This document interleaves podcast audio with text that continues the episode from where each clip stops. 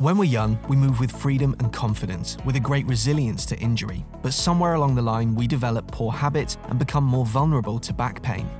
Back Pain Solutions features evidence based and practical advice to help you take back control of your health and get back to the activities you love.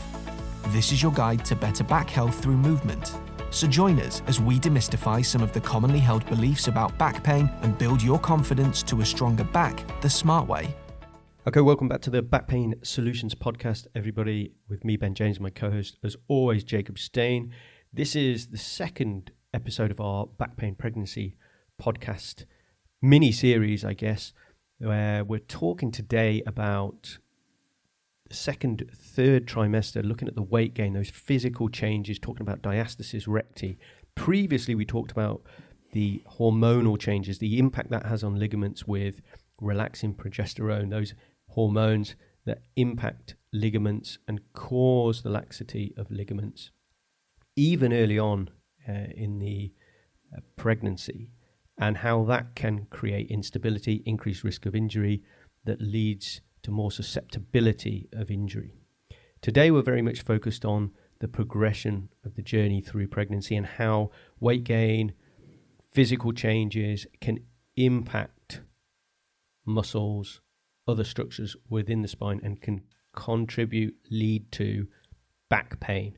Now, some of these changes, again, like with the hormonal changes, are unavoidable, but it's important to understand how they potentially impact back health and some of the things that you can try to do to limit the risk. So, we're going to focus on weight gain and those physical changes. We're going to focus a little bit around nutrition, and we're also going to talk about diastasis recti. That seems to be a common question among female patients that are pregnant, the, the concern around diastasis recti, and is it avoidable, and what can you do post pregnancy to try and get those uh, anterior abdominal wall back to normality, for want of a better term. We'll also talk a little bit about some of the things that we need to be uh, focused on post pregnancy, given that there's this potentially um, your first child maybe and and it's completely new this additional weight that you've got to move around.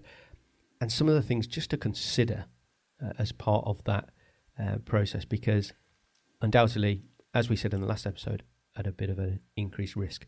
Before we start just again reiterating the point from last time that get on over to the www.smartstrong.co.uk website. There's a free book there where we've got a lot of guidance, not just from the point of view of back pain and pregnancy, but for anyone suffering from back pain. Opportunity to take advantage of a free ebook that's really going to give you some clear guidance on taking back control of your back pain within the next seven days, empowering you to take some ownership with the knowledge you need for better back health. So, Jacob, we talked last time about hormonal changes. Today, physical changes, weight gain unavoidable, and uniquely in this case, weight gain is very much focused anteriorly. So if we're if we're gaining weight from simply overeating, then often there's there's a distribution of weight in other areas of the body, and there's going to be an element of that during pregnancy. But a lot of that weight gain is anterior. So during the second, third trimester, one of the things that we see is that that point, a central point of gravity kind of changes, and that leads to a lot of tension. So the research is evidenced in the extensor muscles of the back, and we know the impact they can have on back health. So starting off here, increased tension extensors. What does that lead to? Well, it leads to more pressure going through the spine, and that's that's the whole concern here like you say, there's a weight gain in, on the anterior aspect of the body, so the, the belly gets bigger. And so the muscles on the back of the spine, at the lower back especially, also at the upper back, they have to work harder to carry the weight in the front, a bit like a crane. You know, you need more weight on the back, depending on how much weight you're going to be lifting at the uh, front of the crane. So the muscle contraction in the back, those extensors you just mentioned, Ben, they will literally, because they're so close to the spine, cause compression of the spine. It's almost like you're pushing the spine. Uh, you know, you're you're you're pushing two vertebrae towards each other, and that's just compressing the disc. Yeah, so we're kind of squeezing them together because those muscles are, are compressing it, like an accordion, for example. It's squeezing the the spine together, yeah. but also good example. The, the, tightness in those muscles is is in itself um, a, a, pain source potentially because if you've got that uh, continuous contraction of those muscles, particularly when you're standing, then that in itself can lead to discomfort, which is when a lot of people would try and stretch out those muscles and, and flex through the through the spine to try and stretch those muscles out, which is what we always recommend to to avoid.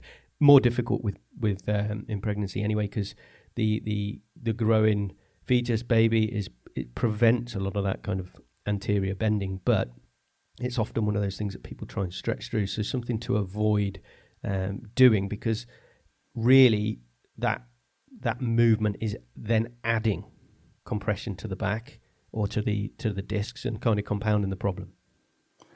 Exactly, and um, yeah, just like you said, I think that it's all about the the endurance factor. So, you know, the spine is enduring this compression, and at a certain point, it reaches uh, too much compression for too long, and then you start getting pain and symptoms. And what we recommend doing is not to hang forward and stretch out the low back muscles, but actually, in the case of, of a pregnancy, you know, try and find a comfortable position on your back or on your side where we decompress and we allow that disc to be freed up because of the muscles now relaxing.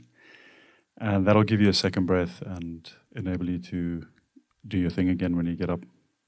Yeah, and do you, do you advise patients in terms of a, a good position of, of comfort to relax those back muscles? Because often um, with with general back pain sufferers, we would recommend the the tummy line exercise where you're you're lying on your tummy, allowing that back to relax, takes a lot of pressure out the discs, allows those extensors to to relax as well. But clearly, uh, depending on the stage of pregnancy, lying on the tummy becomes ever ever more difficult.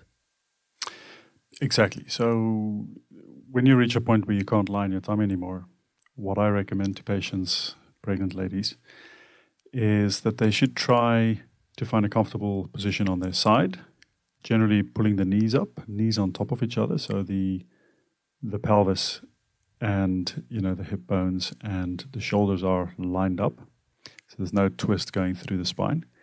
But also they can alternate that with or try for this position, which is lying on their back and having their legs or uh, put their feet onto something. So not maybe as high as a chair, but maybe 10, 20 centimeters off the ground, resting their feet on there. Because that, that causes the low back, or at least causes the, the pelvis to rock back. And so you get a little bit of length in the low back. Because quite often, a lot of uh, pregnant women will experience increased lumbar lordosis, which means the, the low back will will be arched even more, and that obviously uh, goes together with the muscle contraction, and that causes even more compression on the on the spine itself. So when they lie on their back, and you have the feet on something, and like a cushion or pillow, something could, like that. That will work, yeah, exactly. And they do a little bit of belly breathing, then the extensor muscles, the lower back muscles, will will gradually relax and they'll, in most cases, feel a lot of uh, comfort in that position. Um, you mentioned belly breathing. Do you want to just explain that, uh, uh just for the for the listeners, just so that's ab- that's clear? Ab- absolutely, that's a good one because I think for a lot of people, especially my patients of all kinds, belly breathing is something that as soon as I get them to, you know, I put them on the spot and I say, okay, I want you to do some belly breathing and we use some feedback, putting one hand on the belly, one hand on the chest. They quite often they're not simply not able to even do it. And what we really want to focus on is keeping the chest still. So breathing through the chest into the belly. You'll feel the belly when you're lying on your back, for example, raising. Right? So there's as little as possible chest movement if you really focus on purely belly breathing. But otherwise, you'll have minimal chest movement, chest expansion, or raising of the chest if you have your hand on your chest. But you have the belly becoming big as you breathe in. And that means that you're using the diaphragm and you know it's it's a muscle that when it contracts, it's actually pushing the gut and all the organs downwards towards your pelvis, and so the belly gets bigger. And I'll just explain what that actually does when you yeah, either absolutely. because you know it's important I think for people to know why it, it has such a big effect. Well, first of all, it moves you towards the parasympathetic nervous state, which means that you're you, you're going towards relaxation, a bit like when you do meditation or relaxation exercises or going into sleep. And that's going towards recovery. But also, what it does is when you lie on your belly, uh, doing the, the tummy lying exercise, we, re- we recommend for low back patients, or in this case, maybe on your side or on your back, the belly breathing action will cause a sort of movement through the spine. So it's it's in a way it's elongating the spine. So it's it's uh, it's it's it's having this pumping effect of a decompression of the discs, and that allows the discs to, you know, it stimulates the drawing up of water and fluid, and uh, that's exactly what we want. Yeah, great. I, th- I think that's important because if uh, if you are going to be doing this uh, this exercise, this relaxation exercise in your back, then certainly it's a good opportunity to try and and employ that uh, breathing strategy, which is far better again with regards to stability of the spine than the kind of lazy breathing that uh, we see quite often, and it and it's one of those things that a lot of people will just not even make consideration for or, or have an idea that that they're doing. Um, so it, I think it's a really valuable point. Uh, back to your point on tummy line, you mentioned bringing the the knees up. Uh, we've talked before about knees to to chest stretching, and just to clarify here, we're not talking about knees to chest stretching. We're talking about just bringing those knees up a touch, but keeping that that back as always in neutral.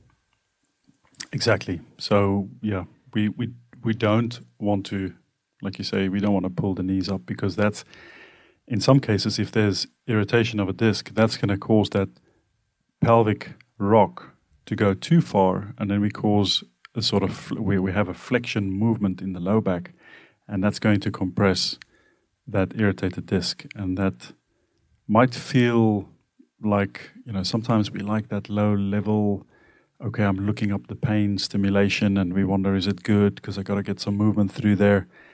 But what we're actually, in most cases, what we're doing is we're we're just stimulating and causing or going towards that pain trigger, and so we're we're just irritating that injury, and that's exactly what we don't want to do. No, absolutely. So, like with the, in the last episode, we talked about hormonal changes. They're unavoidable. You know, if you're pregnant, then that that's going to happen, and and that's going to lead to li- ligament laxity, increases risk. Similarly, if uh, as the journey through uh, pregnancy proceeds, the, the, the weight gain is going to increase and, and the anterior weight gain is going to increase as baby grows. So you can't avoid that weight gain, clearly. And the center of gravity does move forward, it does shift, which does put more pressure on those ex- extensor muscles. So as you're walking, you may notice this stiffness in the low back.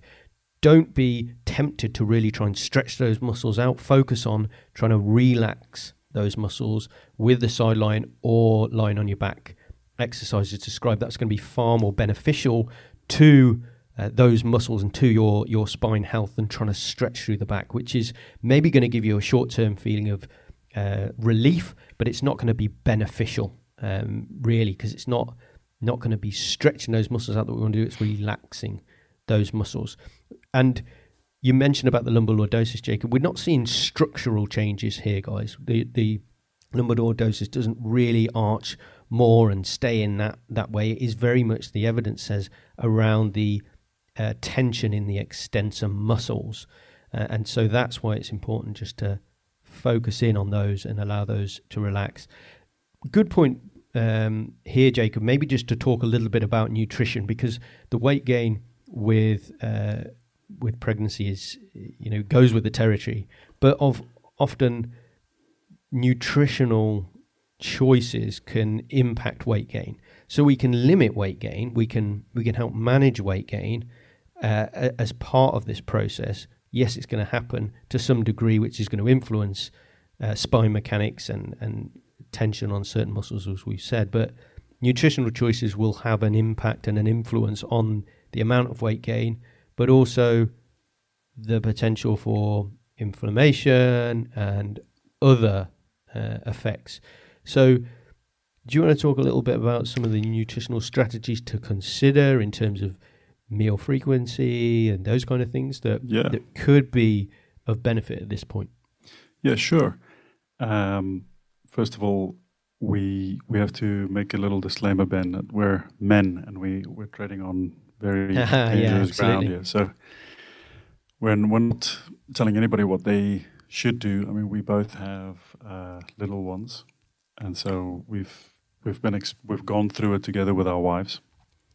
Um, just for a little bit of clarification, but yeah, sure. So the uh, I think the, the the rule is generally that when you're uh, pregnant, you should not go hungry.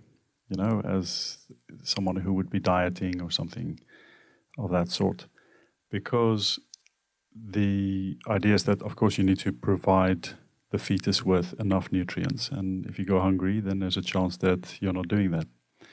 Sure. But but the thing is that we can we can we can go different down different pathways to make sure that we get enough food or we uh, we feel full uh, after meals and the so the idea is that we we want to not as we would call eat a lot of empty carbs but we want to go towards uh, nutrient rich and a sort of anti-inflammatory diet which is going to support the growth of the fetus in other words we want to make sure that we, we get a very we have a very nutrient dense diet and I especially I would like to refer to the micronutrients, but also making sure you get enough fat, because this is this is very important for the development of the baby and the growth.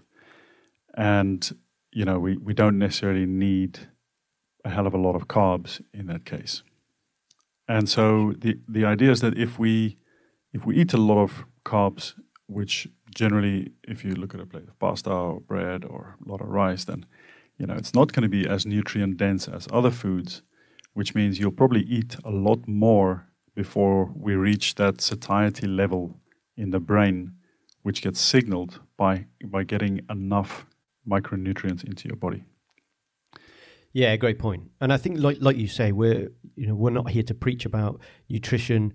We've we've both had uh, partners that have gone through this process, and there are food cravings. There are certain things that you know my wife had. She was particularly uh, experienced a lot of morning sickness, and there were certain foods that just really helped with that. Bread, toast in the morning was, was one of those.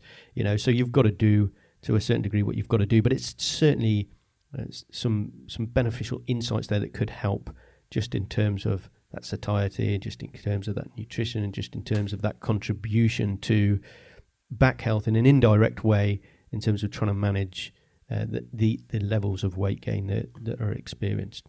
And I think as that weight gain increases, as that, that tummy expands, this is when we get that risk of diastasis recti. We, we know about the anterior abdominal wall. We know about the, the importance of that for contributing to, to st- spine stability. So, diastasis recti, a lot of the evidence would say that most women are going to experience it to some degree. And, and how can you not? Because diastasis recti, which a lot of people think is a separation of muscles, is actually a separation of the connective tissue between the two columns of the um, rectus abdominis, the this kind of six pack muscles, the columns of muscles that are joined by connective tissue. As a baby grows, you have to have expansion of the anterior abdominal wall, otherwise, there's no room for that development. So, everyone's going to experience it to some degree. That connective tissue is going to separate, is going to expand to accommodate the baby. What can we do to limit that? Can we do anything to limit that, or is is it just a a, a misconception about that issue, Jacob? Yes, that's a good question. Um, well, we spoke a little bit about this, and I also looked into some of the research, and it was quite uh, easy to be convinced that there's a lot you can do to, well, not prevent it, but prevent it from being a real problem, and making sure that the the recovery afterwards and the uh, the returning of the muscles, you know, the, uh, the, the, getting the the diastasis recti to to lessen and, and, get back to a normal state like it was before you got pregnant is actually a, a big possibility, you know. And so then the question is, how do we do that? And the answer is very simple. It, it's doing uh, core exercises, so especially strengthening the abdominal wall and of course, the timing of doing that is very important. If you have that already strong before the pregnancy, that's going to be a big advantage. But also doing the exercises during the pregnancy, especially in the first phases, because later it becomes very difficult, and then we have to let the body do its thing, and, and the exercises would not be focused on, especially in the, the second, halfway through the second, especially third trimester. The exercises we recommend would be more focused on the posterior chain and walking and relaxation exercises. But then also after the pregnancy, then you know it's very good to get to gradually throughout the healing process increasing the level of uh, core exercises and building the strength again around that uh, protective muscle layer, especially in the front and the sides of your of your abdomen. Yeah, and I think the the, the actual mus- the actual exercises that would be would be advised are like with any other back rehabilitation program. They they are very much neutral, uh, spine based exercises, spine sparing exercises, focused on endurance of those muscles, keeping that spine in neutral to develop the endurance that will ultimately support uh, the spine stability. And there are exercises that you can do throughout the pregnancy, certainly during um, the initial stages and into the second trimester, that that will help you to build that endurance and support, you know, postpartum back health and uh, abdominal endurance and spine stability, which, as always, are in in the ebook on the on the website. Head over to there for some of those resources. I think for me, one of the big uh, risk factors is is kind of immediately postpartum because as you're as the baby's growing, the the tension remains on the anterior abdominal wall to some degree. Yes, you're going to get that separation of connective tissue. You're going to get some diastasis recti. You're going to experience that to some degree. Everyone is. Well, I say everyone is. All women that go through pregnancy are because that, that connective tissue has to spread um, to accommodate the baby. Immediately postpartum, those muscles aren't going to just return to the tension they were at before, and you've now not no longer got the baby applying that tension internally, and so a bigger risk postpartum because you've not got the contrib- contribution of the anterior abdominal wall as much to spine stability. So when we suddenly start to lift a baby out of a cot and move that weight around, having a real focus on neutral spine is, is fundamentally important because there is much greater risk at that point. Yes, I, I totally agree there. That's the uh, spinal hygiene that we talk about, the awareness of moving through the big levers, you know, moving through the knees and through the hips, and understanding what a neutral spine is for you as an individual. Yeah, and I think that, it, like, like we say, with regards to diastasis recti, the focus very much is on that that separation of the connective tissue between uh, rectus abdominis. There are other muscles that contribute to the anterior abdominal wall, the um, the internal obliques, the external obliques, as examples. So there are a lot of exercises that can contribute and help contribute to anterior abdominal wall strength, stability, endurance, pre-pregnancy, during pregnancy, and certainly post-pregnancy that should be recommended at the right time to start to get that abdominal wall strong again, start to help return those muscles to to a pre kind of pregnant state to uh, as much as possible because they are fundamentally important to spine health. So once you've gone through that process, if you're focusing on those ab- abdominal wall muscles and exercises, then to a large extent, diastasis recti will return to, to normality. And I just want to get back, Ben, to what you said earlier about uh, you know when you do those exercises, you know, do them in a neutral spine and be aware of uh, not you know just uh, not doing any sort of flexion based exercises, doing doing the exercises properly. That's not going to uh, cause any problems elsewhere. And I want to emphasize that because what I see a lot of women are doing, especially when they get back to full training and they've recovered after their after the delivery, is they they think, well, all of a sudden, and I've never done this before quite often. Now I've got to start doing sit ups and I've got to start doing sort of Russian twist variations because you have a lot of yoga exercises where you would, or Pilates exercises, uh, well, some yoga exercises as well, which is similar, where you sit on your bum and you have your knees pulled up, feet off the floor, and your your upper body is also kind of 45 degrees off the floor. So you, you do like a kind of a V sit with your knees bent. And these are all, you can almost say, extreme forms of flexion based exercises. Because when you're sitting like that or making a sit up, there's, there's almost no possible way that you're going to maintain a neutral spine. In other words, you're going to put a lot of pressure through the discs, and there's a good chance that you will get injured. You know, injured to the point where you become aware of your injury, but a lot of the injury already happens before you become aware of it, of course. We have to keep that in mind. But yeah. my suggestion is, you know, if you're wondering what should I do for exercises after uh, after having given birth and you're at about four, five, six months and you're now gradually building up to doing uh, full on hard uh, like core exercises, my suggestion is be very careful with flexion based exercises. First, work on getting strong in your neutral spine.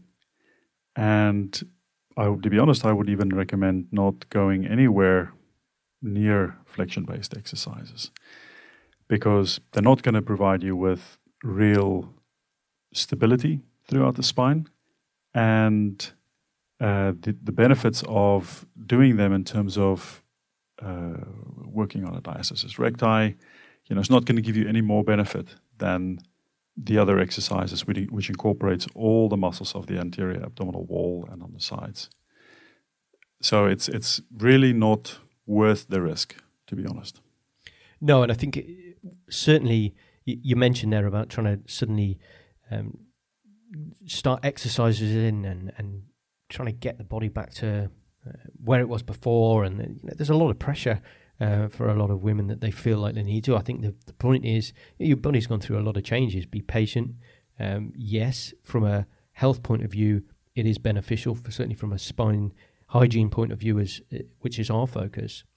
But it's picking the right exercises and progressing slowly to support that spine and to start to rebuild those muscles and choosing the right uh, exercise frequency because otherwise, like you say, Jacob, you you know you're just increasing your risk, and that risk is compounded if we're not really focused on movement patterns. Because suddenly you're trying to lift a baby out of a cot, or you're trying to get a car seat uh, with a baby in into the car, and suddenly these movements to keep your spine in neutral become far far more challenging. You've really got to focus on things like the the golfer's lift, so you can keep your back straight, arch over your hip to try and get baby out of the cot, uh, certainly as they grow bigger. These things are so, so fundamentally important because if you're not doing any of that, you're not focusing on that spine hygiene, and then you're going to do flexion based exercises, suddenly you find yourself in a vicious cycle of uh, which can really lead to some significant back injuries and back pain. So, not only is it choosing the right exercises, it's choosing the right movements and becoming very, very confident and knowledgeable about those movements, squatting patterns, lunging patterns, all these things that help us to do daily activities whilst keeping the spine neutral and in a healthy position. Because, as you'll know, Jacob, and as I've experienced, it doesn't take long for that baby to, to put on more and more weight, and suddenly you've got to be more and more conscious of that back health. Absolutely. I just want to add to that that you know if if you're finding yourself in the situation where you've got to look after a baby now and you know you're still recovering, think about the strategy that you use. If you just stand still for a second before you pick up your baby or before you, you do something heavy with your body, just think of the strategy that you're using. Where, where do I have to exert power? Where do I have to stabilize? What's my back position like? What do I feel? What do I feel afterwards? You know, and if you start analyzing that, and it, you know, it really doesn't have to take a lot of time you'll do it a few times and you're aware of it and you understand it and you, you don't have to spend so much time on it anymore. Yeah, it becomes subconscious. It becomes, you know, trained kind of neurology, but certainly being more intentional and more conscious with those movements exactly. at the beginning is is exactly. definitely going to be uh, very beneficial for you in terms of laying that foundation and laying that that platform for this kind of new um, new world, as it were, with a with a baby in your life. I'm sure you'll have experienced, Jacob, just how difficult sometimes it is getting um, that added weight into certain positions in the car, and you're suddenly lifting heavy pram or you're lifting more equipment, you're taking more things with you wherever you go. Really, it is important to consider those movements um, early on because, like we say, prevention is always better than than curing a problem. If you're suffering from back pain at the moment, post pregnancy, then absolutely, like with a lot of other patients that we see, the neutral spine, learning to brace, learning key movement patterns, removing those pain triggers such as bending through the spine are all going to help with that journey to recovery. But if you can be conscious of them before the problem occurs, then clearly you're going to be in a, a far, far better position. So, Jacob, anything else you want to add? I think that for for me here, that again, there are changes that are going to occur which you can't avoid. But as always, there are things and strategies you can employ to help reduce your risk, to to limit impact during pregnancy, to help resolve back pain during pregnancy and post pregnancy.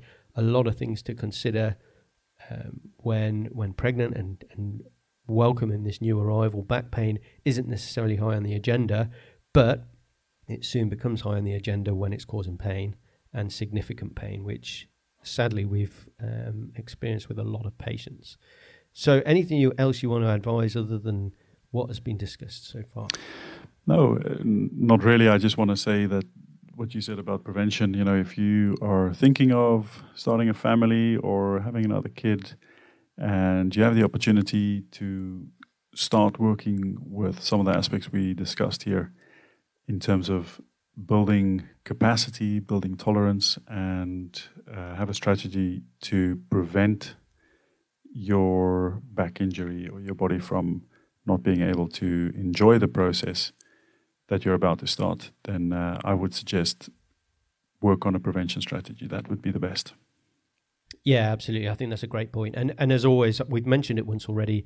Uh, we've got a great ebook that we've created over at uh, www.smartstrong.co.uk, and a lot of the strategies there are very much focused on movement patterns, key uh, pain triggers, things to avoid, strategies to help you avoid back pain and start to build endurance safely around those muscles that are so important for spine health. So really get on over to the website and, and take a look at that, download that, just so you can really start to feel empowered and take back some control if you're suffering from back pain because we know it's not a nice experience. Jacob's had a significant back painish problem. I myself have experienced back pain, and these movement strategies undoubtedly help. As always, head on over to iTunes, give us a rating on there. Any feedback is really helpful, helps to share the show with other people, spread the word, helps us develop our content and make improvements through this journey of building this podcast, building this website to help support people with lower back pain. So we always appreciate the ratings and the reviews that we're getting, and we're seeing a, a number of those come through, which is fantastic. So thank you for that. As always, thank you for listening. Jacob, thank you, and we'll catch you again soon, guys, with another episode.